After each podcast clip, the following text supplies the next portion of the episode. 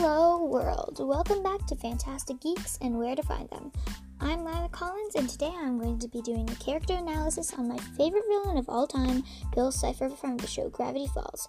You may not be familiar with Gravity Falls, so to quickly sum it up, Gravity Falls is a show about two twins named Dipper and Mabel who discover the mysteries of a small town, Gravity Falls, along with many other characters such as their greedy Uncle Stan and Dipper's love interest, Wendy.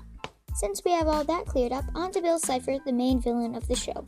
Bill is my favorite villain because his whole mindset is that he doesn't make sense. And some people may think, oh, well, he should make sense because you want the story to be clear.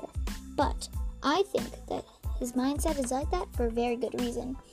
In the book Dipper and Mabel and the Curse of the Pirate's Treasure, the creator of Gravity Falls, Alex Hirsch, said the book was not canon except one part of it.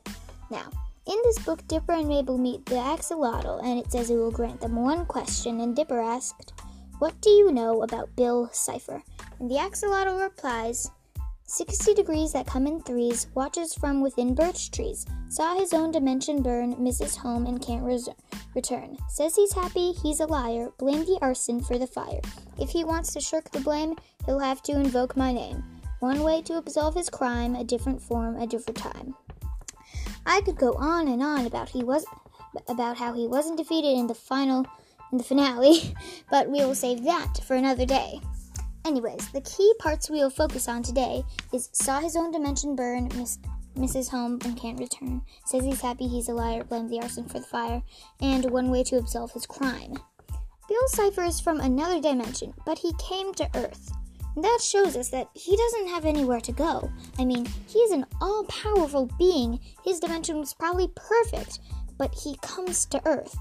Something must have gone wrong, and he doesn't. And he doesn't come there to take over. And he finally gets into our reality. He just parties. He doesn't want power. He wants for everything to be nothing and for meaning to have no meaning, so that the pain of losing everything he has goes away. Still don't believe me?